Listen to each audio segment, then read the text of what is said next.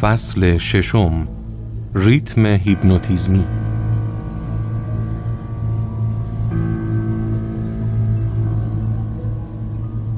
اون قانون محرمانه که با کمک اون می‌تونی جسم انسان رو تسخیر کنی چیه؟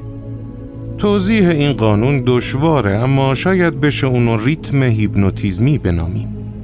با این قانون میشه انسان رو هیپنوتیزم کرد. من تا قبل از مرگ جسم و ذهن افراد و تحت کنترل خودم دارم و هر زمان که بخوام می‌تونم اونا رو با کمک ریتم هیپنوتیزم فریب بدم یا بترسونم. یکم بیشتر در مورد ریتم هیپنوتیزمی توضیح بده. شکلی جهانی از انرژی وجود داره که طبیعت به کمک اون توازنی بی نقص بین تمام انواع ماده و انرژی برقرار می‌کنه. طبیعت در استفاده از این ماده از طریق شکستن اون به طول موجهای مختلف مهارتهای زیادی داره.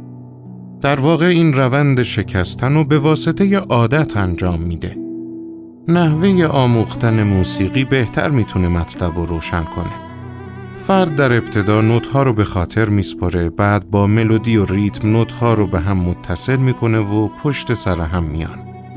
با تکرار ملودی و ریتم نوت ها تو ذهن ثبت میشن. بنابراین عادت ها رو باید قبل از اینکه به ریتم تبدیل شن از بین برد. به هم بگو که چطور از این قانون استفاده می‌کنی تا دیگران رو تحت کنترل خودت در بیاری؟ اصلا سخت نیست. ذهن انسان رو با ترس پر می‌کنم. ترس کار منو راحت تر می‌کنه و دیگه نیازی نیست تا خودم برای بی کردن ذهنش به خطر بندازم. البته بیشتر ترس از مرگ رو تو ذهن فرد به وجود میارم. کسی از مرگ چیزی نمی‌دونه و هیچ کس نمی‌تونه ثابت کنه که بعد از مرگ چه اتفاقی رخ میده. این ابهام باعث میشه که مردم از عقل خودشون بترسن. وقتی ترس ذهن افراد و اشغال می‌کنه اونا دیگه نمی‌تونن از عقل خودشون استفاده کنن و در مسیر بی ثباتی قرار می‌گیرن. در این بین نمی‌تونم دانشمندا رو تسخیر کنم. دین اونا حقیقت و آینشون تو زندگی قانون طبیعته. اونا مدام در حال استفاده از فکر خودشون هستن و همیشه مطالعه می‌کنن. دائم با علت و معلول سر و کار دارن.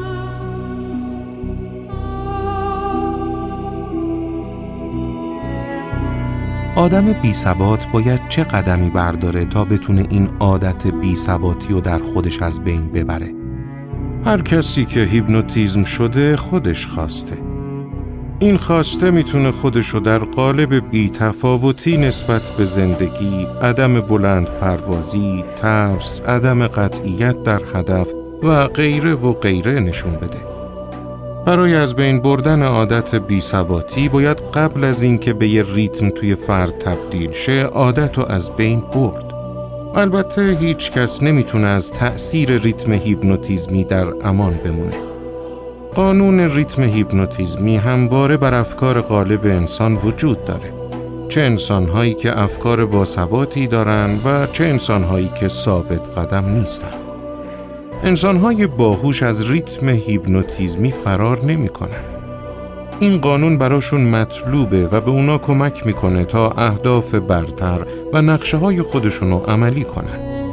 در این بین تنها افراد بی ثبات هستند که می‌خوان از این ریتم خلاص شن.